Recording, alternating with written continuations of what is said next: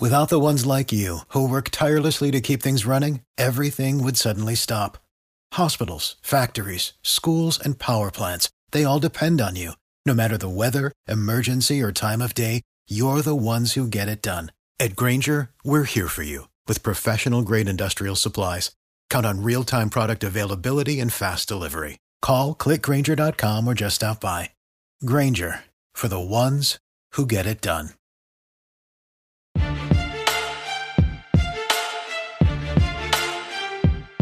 Welcome to the Built for Playmakers podcast. I'm your host, Kelvin Hunt, editor of ChopChat.com. I hope you guys are doing well. Uh, my apologies for taking so long to get this latest episode out. Been dealing with some sick kiddos this week. Um, so appreciate you guys tuning in. If this is your first time, welcome. If you've been rocking with me for a while, I appreciate you guys supporting the podcast. Um, before we um, get into uh, everything, I want to go ahead and shout out our sponsor, um, betonline.ag. That's your number one source for all betting needs and sports info and odds. Um, find all your latest sports developments, including this week's odds for the Masters Championship. I saw where uh, Tiger is. Uh, he's in the running. We'll see uh, how, how it shakes out. Of course, we had the start to uh, Major League Baseball this week. Um, BetOnline is your continued source for all sporting wagering needs, including live betting and for your favorite Vegas casino and poker games. It's super easy to get started, so join today. Learn why everyone is saying BetOnline is the fastest and easiest way to wager on popular sports and games. BetOnline, where the game starts. How about that uh, NCAA championship game on Monday night? Talking about betting, Kansas, Kansas was a minus four betting favorite, and they won by three. So if you had Kansas uh, minus four, my apologies to you and your wallet. Um, but going to get into uh, this is going to be a quick episode and I'll probably do another episode after the spring game. But uh, I want to give you some quick thoughts on the spring game, and then we're going to get into the uh, some details on the Mark Krikorian situation that we spoke about on the last podcast. But I'm excited to see the um, guys get into action for the spring game on Saturday. Um, if you didn't know, it's going to be broadcast on the ACC uh, network at 5 p.m. on Saturday. So if you are not making a game, you can tune in and see everything there. Um, you know, excited for all of the recruits that are going to be on campus. You know, kind of wrote about that on Chop Chat on uh, article that I posted on Friday morning. You know, this will be the first true spring game that Mike Norvell has had.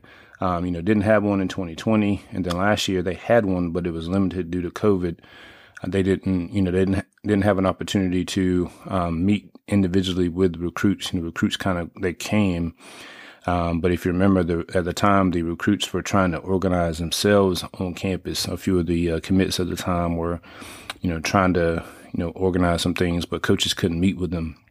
So this would be the first time that the coaches will be able to interact with the recruits um, during spring game weekend, and they have a lot of guys, a lot of quality uh, blue chip guys coming from 2023, 24, and 25. Um, and I expect them to get probably one or two commitments. Um, I, am not sure who it'll be. Um, if it'll be 23 or 24, it could be both. But I expect them to to have a productive weekend as far as recruiting um, goes. Um, but looking at the game, I, I, wrote an article earlier this week as well um, with the you know 12 players you know I was looking forward to watching. I feel like those players in particular are going to be important to you know uh, FSU's um, success or lack thereof, depending on how they play for the 2022 season. You know, I'm gonna be looking for. I, I feel like you kind of know what you're going to get with Jordan Travis, and you know what you're going to get with the running back committee from um, Treshaun Ward. You, you kind of know what Toafili brings. Um, you kind of know what the, the, receivers that have been there before, you know, what they bring to the table. I, I kind of have an idea what you're going to get from Jared Verse, uh, Tatum Bethune uh, in the secondary. But, but there's some other guys where I'm kind of like, mm, I'm kind of just interested to see, you know, if they're going to flash or not in, in that game setting. Um, of course, one one player in particular that'll be really important will be Tate Rodemaker. You know, we've we've heard about the progress he's made. You know, can he can he take the um, can he take his game from the practice course to the actual course. You know, like we we're talking about golf. You know, sometimes you're really good on the range, but you just can't get it to work on the actual golf course. So we'll we'll see how he performs. I'm also looking for Malik McLean. Hopefully, McLean can take that next step as a receiver in the sophomore year. You know, had a decent year as a as a freshman last year. Um, so I'm, going to be looking for him. Of course, Trey Benson. You know, one of the most controversial takes from the transfer portal, but uh, it seems to be a trend with Mike Norvell. It's like people look for things to criticize and then it's like, oh, well, maybe I shouldn't have jumped, jumped the gun. And I'll tell you, I was one of those, I wasn't really critical, but I was more so like, eh, I don't know about this one, you know, but I'm going to trust that they did their due diligence uh, on Trey Benson. And it looks like, you know, they did. And it looks like he's going to be a player for them. So I'm, I'm inter- interested to see, you know, if he has that, that, that, that gear to get to the second level of the defense and um, how he performs in the open field.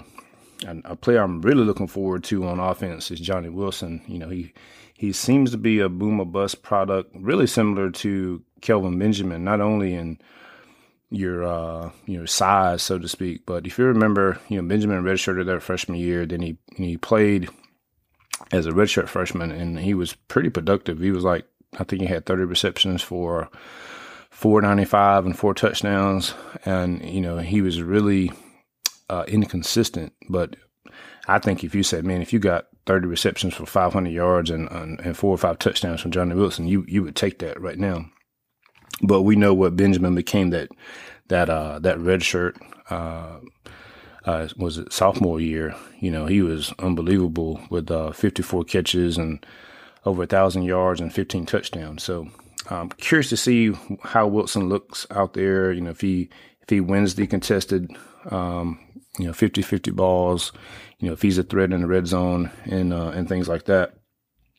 And um, of course, on defense, I'm going to be looking for Renardo Green to see how he performs over there, the field cornerback position, where you know vacated by Jarvis Brownlee. You know, how is he going to look in coverage, and how is he going to look coming downhill against the run? Um, I'm going to be looking for Derek McClendon, M- McLendon. I don't know why I want to call him McClendon for, but Derek McLendon. Um, I told you he's probably going to be my sleeper. I want to see if, he has that burst off the edge and, um, you know, how he does in the run game as well. Then, of course, uh, go back to the secondary. We're going to have uh, Greedy Vance and Demorie Tate. Uh, I'm going to be looking for those two guys. More so uh, I, I, I, I have an idea what Greedy Vance will bring to the table. It's just a matter of where you're going to put him. Is it going to be at nickel? Is it going to be at field corner? Demorie Tate, though, you know, the highest rated recruit in the uh, 2020 class, you know, he's seemed to be emerging a little bit. So um, I'm interested to see what he looks like in the actual game. If they can get anything from him this year, man, that would be huge for the FSU secondary. And then, of course, you know, go back to defensive end. Going to be looking uh, for Patrick Payton. Um, I saw where he he flashed at practice the other day. It was more so a blown assignment, but you know he took advantage of a situation and, and, and made a tackle for a loss there at practice. Um, but you know, is he going to have that burst off the off the edge? You know, how does he hold up against the run? And um, you know, if he can emerge, that would be another great sign for the FSU defense. And then, of course, lastly, uh, Thomas, uh, freshman, who I've been, you know, I've been on for quite some time. I, I, still believe he he'll probably wind up being a starter at some point this year. Um, I'm looking to see, you know, how he does when when people people are watching, and um, you know, how is he going to do as far as coverage, as far as uh, the run game uh, just want to, you know, just want to see him in action. So, um, really, really looking forward to him. And then, of course, we, we're talking about special teams. Some special teams will probably not be live. So, I'm sure, but I'm sure as far as like punt returns and kickoff returns, but I'm sure we'll probably see some punting and, and maybe some field goals. Maybe they'll create create some opportunities there. So if they can get some, and which and Mastromanno was consistent pretty much as a punter last year, averaged nearly 43 yards per punt. But hopefully we can see a little more progression from him and, and, get that average up a little bit more, a little bit more hang time. You know, he could be a weapon in, in the special teams game. And, and he was a few times last year. He's a boom of punts a few times last year. Then, of course, Ryan Fitzgerald, uh, who who wasn't terrible last year. You know, he was 10 of 13, uh, but he was only 37 of 40 on extra points. Um, you know, but I still never really felt comfortable comfortable with him. You know, even if it was like a 35 or 40 yarder, you know, I kind of was like holding my breath, like hoping he makes it. You know, hopefully he can get to a point where you know he gets out there in game, you know, nine or 10, and you feel comfortable with him, you know, kicking a 44 yarder and you know not worrying if he's going to miss it or not. So um, maybe they'll create some opportunities for for him in the game to uh, to show off some progression. And then of course uh, the offensive line. You know, it's I, I posted on the uh, Built for Playmakers podcast Twitter account on uh, Thursday, and I, I was like, it's funny watching all these people overreact to the offensive line. You know, people tell you know saying that they suck or they're not going to be good or they're average at best. And nobody knows what the starting five is going to be. Um, they're trying guys at multiple positions, and people will tell you that, you know, and they, they know that a few people, few guys are out, you know, with injuries. So I'm just curious how people are forming the narrative that they suck when they know that some guys are hurt and they're trying multiple guys at multiple positions. So you don't know what the finished product is going to be. There's nearly four months between now and when the first game is played. They still have summer and they still have fall camp to go through. So I would I would like if people would just withhold judgment on that group until you know we get closer to the season. Now, if we get through fall camp or halfway through fall camp and you know guys haven't shown any progression or they are still mixing and matching, you can't you know, see a clear, you know, starting five, um, or you you we determine that we have a starting five, but there's really not, you know, six, seven, and eight, you know, guys coming in uh, that you can depend depend on. Then I think you, it'll be fair to say, man, they suck, or you know, this, you know, they're probably not going to be very good. Um, so right right now, it's a long time before games are played, and you know, I just think it's uh, it's smart to just wait and see how everything shakes out. We got a long time before the game starts. Um, so uh, yeah, so I'll probably uh, do another podcast on Sunday. You know, just uh, giving some thoughts about what we saw, uh, about some of the players that we um, just spoke about. You know, just seeing how they played, and of course, um, if we get any commits um, from players that are uh, there over the weekend, we'll probably discuss those as well. Um, but next, I want to go into the uh, Mark Krikorian situation. So, I want to give a shout out to Chris Nee from Noles Two Four Seven, who um, wrote a piece, um, basically giving a lot of details on the um, negotiations between uh, Mark Krikorian and FSU. And of course, in true FSU fashion, a lot of fans just jumped to conclusions once the news came out that uh, Krikorian was going to leave the program, and you know it, you know, it ranged from oh we don't have enough money to pay him, or uh, we don't want to pay him what he's worth, and you know, uh, just all type of you know assumptions really based on no facts whatsoever. Um, Krikorian put you know in his statement that it wasn't about money, but it really is about money. And um, I, you know, you can go to Noles two four seven and read the uh, entire piece that Chris Nee wrote, and it, like I said, it gives the the details on the negotiations. But basically, Krikorian was already the highest paid uh, women's soccer coach in the country, and um, and was by the highest paid by over uh, forty thousand dollars a year. You know, so he's already the highest paid coach. And, you know, what we come to find out is, you know, Krikorian, you know, he wanted some more money. Um, uh, well, let me let me start over. He had an issue with Michael Alford for whatever reason, and um, in the in the emails that they exchanged in the negotiations, you know, he pretty much made it clear he was going to resign whenever the offer was given to Michael Alford to be the AD. Um, but they convinced him to to negotiate, and of course, Alford made a more than fair contract offer to Krikorian, and then Krikorian countered offered, and then FSU countered offered, and just went back and forth. And basically, in my opinion, I just feel like Krikorian – um, was trying to use the success he's had as a head coach at FSU to not necessarily exploit FSU to see how much they would be willing to pay him, um, but for lack of a better term, that's in my opinion what he was trying to do. And basically, it came down to you know, Malcolm Alford, you know, looking at it from a business perspective and saying, okay, we were willing to give you what I feel is a fair um, contract. You know, he still he was going to continue to be the highest paid coach in women, women's soccer. And one other thing that kind of came to light is in the negotiations. I mean, there was a couple things, you know, as far as like, you know, assistance or, you know, other monies to go to different people in the program, I guess, on the team. But there was really nothing in in those emails or negotiations that spoke about he was unhappy with um, facilities or or anything like that. You know, it was all really about how much money could he get or he felt like he deserved. Um, and like I said, you know, he's the best coach in women's soccer and he's won, you know, multiple national championships. And as I said in the last podcast, with with with that comes in you know ego.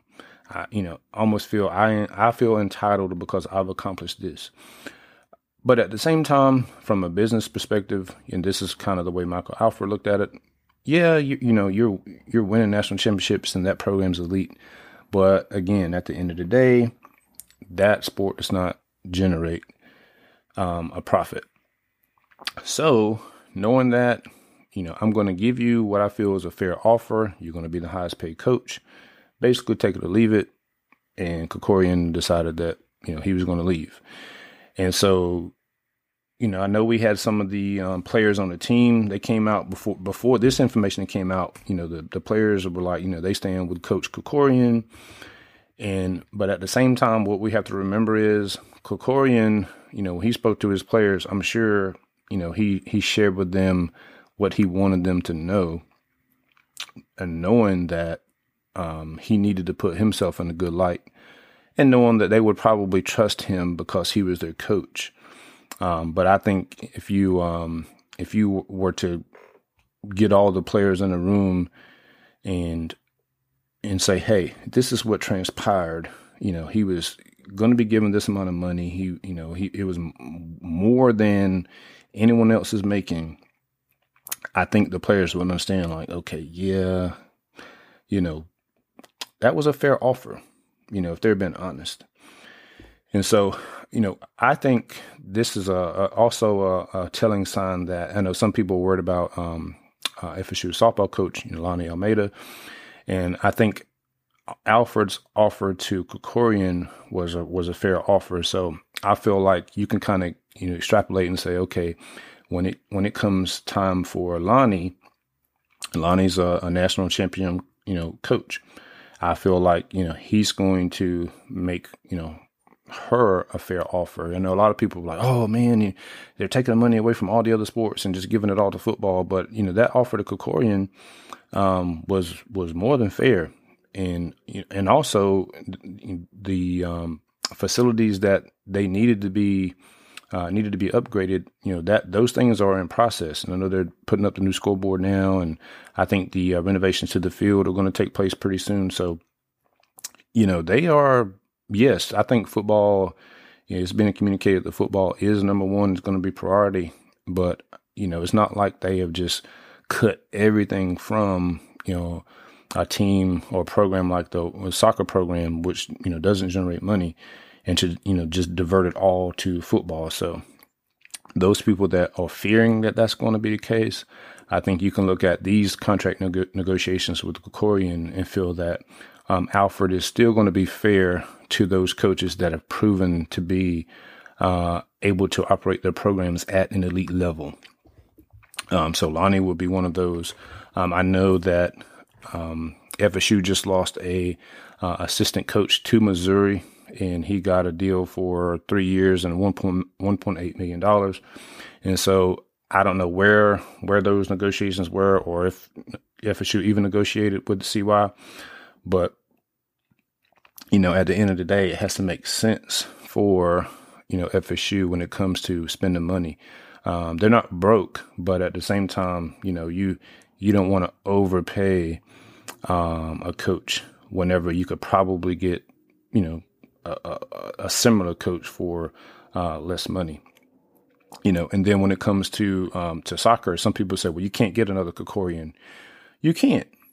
But at the same time, if Krikorian, like I said before, if they went out and won, you know, three national championships in a row, I mean, it's great for FSU fans to brag about, but nobody cares about it except those FSU soccer fans, and those are those are relatively in number uh, compared to football and basketball and other you know other programs like that.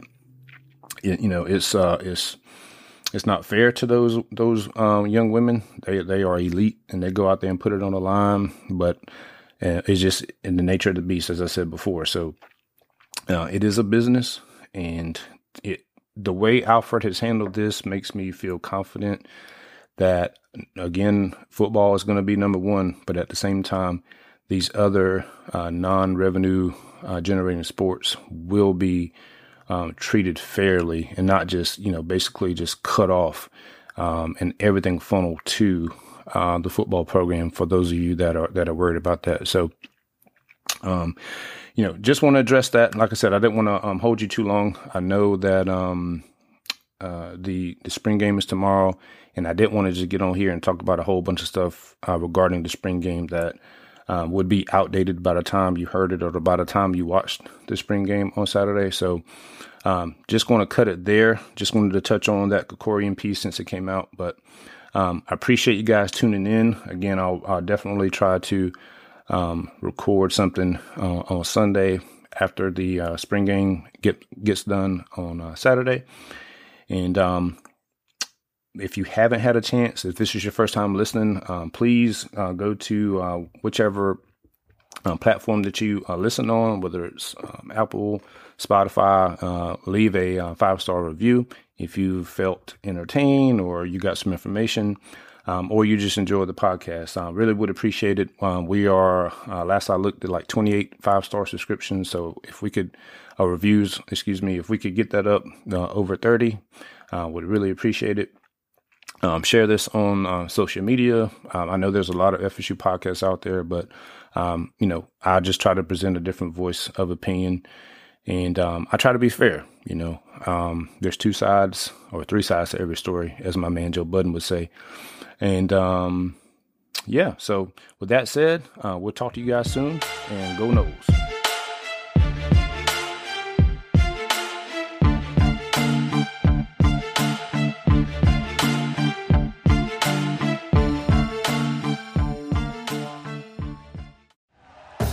Thank you for listening to Bleav. You can show support to your host by subscribing to the show and giving us a five star rating on your preferred platform.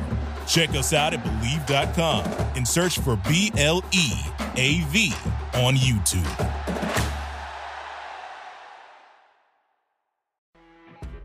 You know, when you're listening to a true crime story that has an unbelievable plot twist that makes you stop in your tracks? That's what our podcast, People Are the Worst, brings you with each episode. I'm Rachel. And I'm Rebecca. We're identical twins who love true crime cases that make you say, didn't see that coming, and we hate the people responsible for them. Listen to People Are the Worst now on Apple, Spotify, or wherever you get your podcasts.